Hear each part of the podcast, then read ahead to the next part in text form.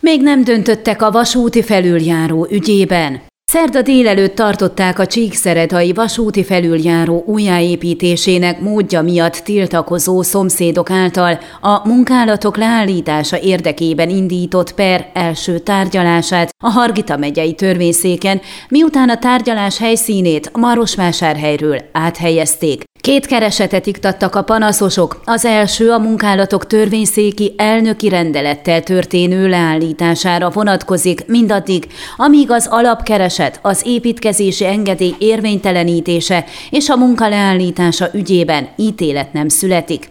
A bíróság arra utasította az alpereseket, a polgármestert, a városházát és önkormányzatot, hogy az egy hét múlva kitűzött újabb tárgyalásig nyújtsák be a munkálat építkezési engedélyét, a terv dokumentációt, illetve az ezt érintő módosításokat. Mivel a felperes szomszédok a tárgyalás időpontjáig nem kapták meg a kért műszaki dokumentációt, a bíró arra is utasította őket, hogy ezt juttassák el nekik.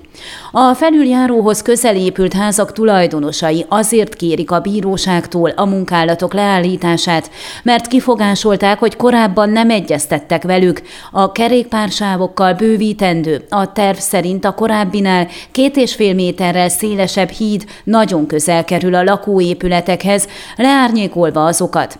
Kifogásolják, hogy nem kapták meg a teljes dokumentációt, így az sem egyértelmű, mennyire lesz lehetséges teherautóval, nehéz gépekkel behajtani, ugyanakkor a tartó szerkezet is szélesebb lesz, még jobban nehezítve a közlekedést. Az általuk javasolt megoldás szerint a felüljáró szélére tervezett járdát nem a magasban, hanem lent a házak előtt kellene elkészíteni az érintett szakaszon, majd a gyalogosok az úttesten átkelve a vasútvonal előtt egy lépcsőn jutnának fel a felüljáróra. Ön a Székelyhon aktuális podcastjét hallgatta. Amennyiben nem akar lemaradni a régió életéről a jövőben sem, akkor iratkozzon fel a csatornára, vagy keresse podcast műsorainkat a székelyhon.pro portálon.